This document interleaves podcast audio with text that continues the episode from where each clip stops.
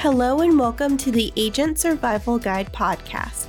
This is our series, Agent Apps. I'm your host, Tina Lamoureux. This series introduces you to apps that will make daily life and your business run smoother. From fitness, travel, to personal planners, and more, we've tested them all. This week, I'm talking about apps to help keep you and your family on track with household chores. The idea for this episode came from my struggle to clean my apartment. While I don't have kids, I think me and my cats make more than enough mess for one household. I wish I could give my cats a chore list, but they're scared of the vacuum, so I don't think that would work out well. I don't mind cleaning, I just can't seem to keep things neat and tidy. It's just not how my brain is wired. I leave cabinets open and set objects down and completely forget about them. I'm that person, but I'm trying to do better. I had a system going on my whiteboard on my fridge where I had a few main tasks that I would mark the date that I last completed them. It was really helpful, but I think putting every chore I need to do on that board would be overwhelming, and then I would also have to remember to look at the board. So, of course, I looked for apps. I found an app that has a similar system to my whiteboard method. It's called Sweepy. Sweepy assists you with keeping track of your household chore list. You can create different rooms and have specific chore lists for those rooms. Then you can add how often a chore needs to be done, like every day, every week, or month. The app will send you a notification when a chore reaches the due date. I found this helpful because it was similar to writing the dates on my whiteboard, but I actually got a notification saying that the chore was due to be completed, and I'm on my phone a lot more than I would like to admit.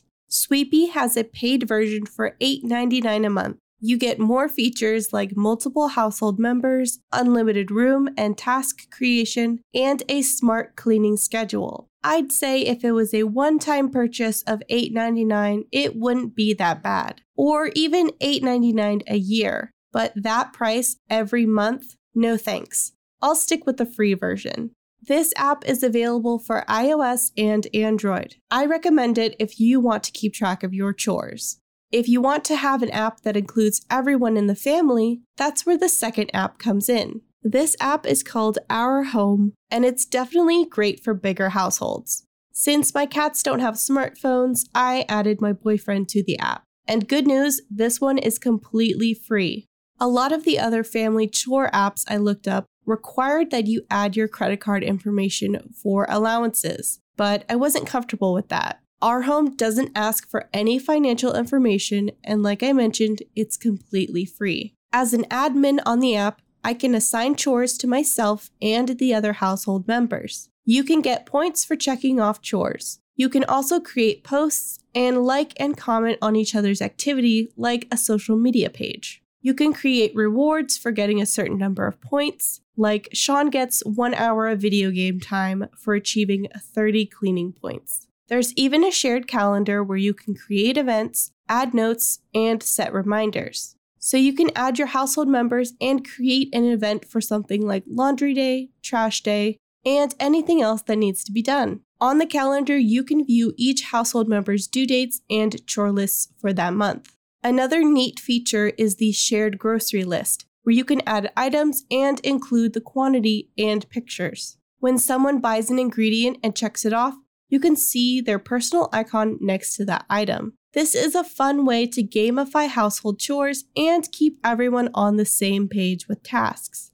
If you have kids, it might be helpful for some healthy sibling rivalry, and your house will get cleaner in the process. I really enjoyed finding these apps and sharing them with you. I hope you find them helpful in your daily life. As always, we'll see you next episode. This podcast is a production of Ritter Insurance Marketing. This episode was written and produced by me, Tina Lamoureux, with script editing by Sarah Rappel and artwork by Vivian Zhao.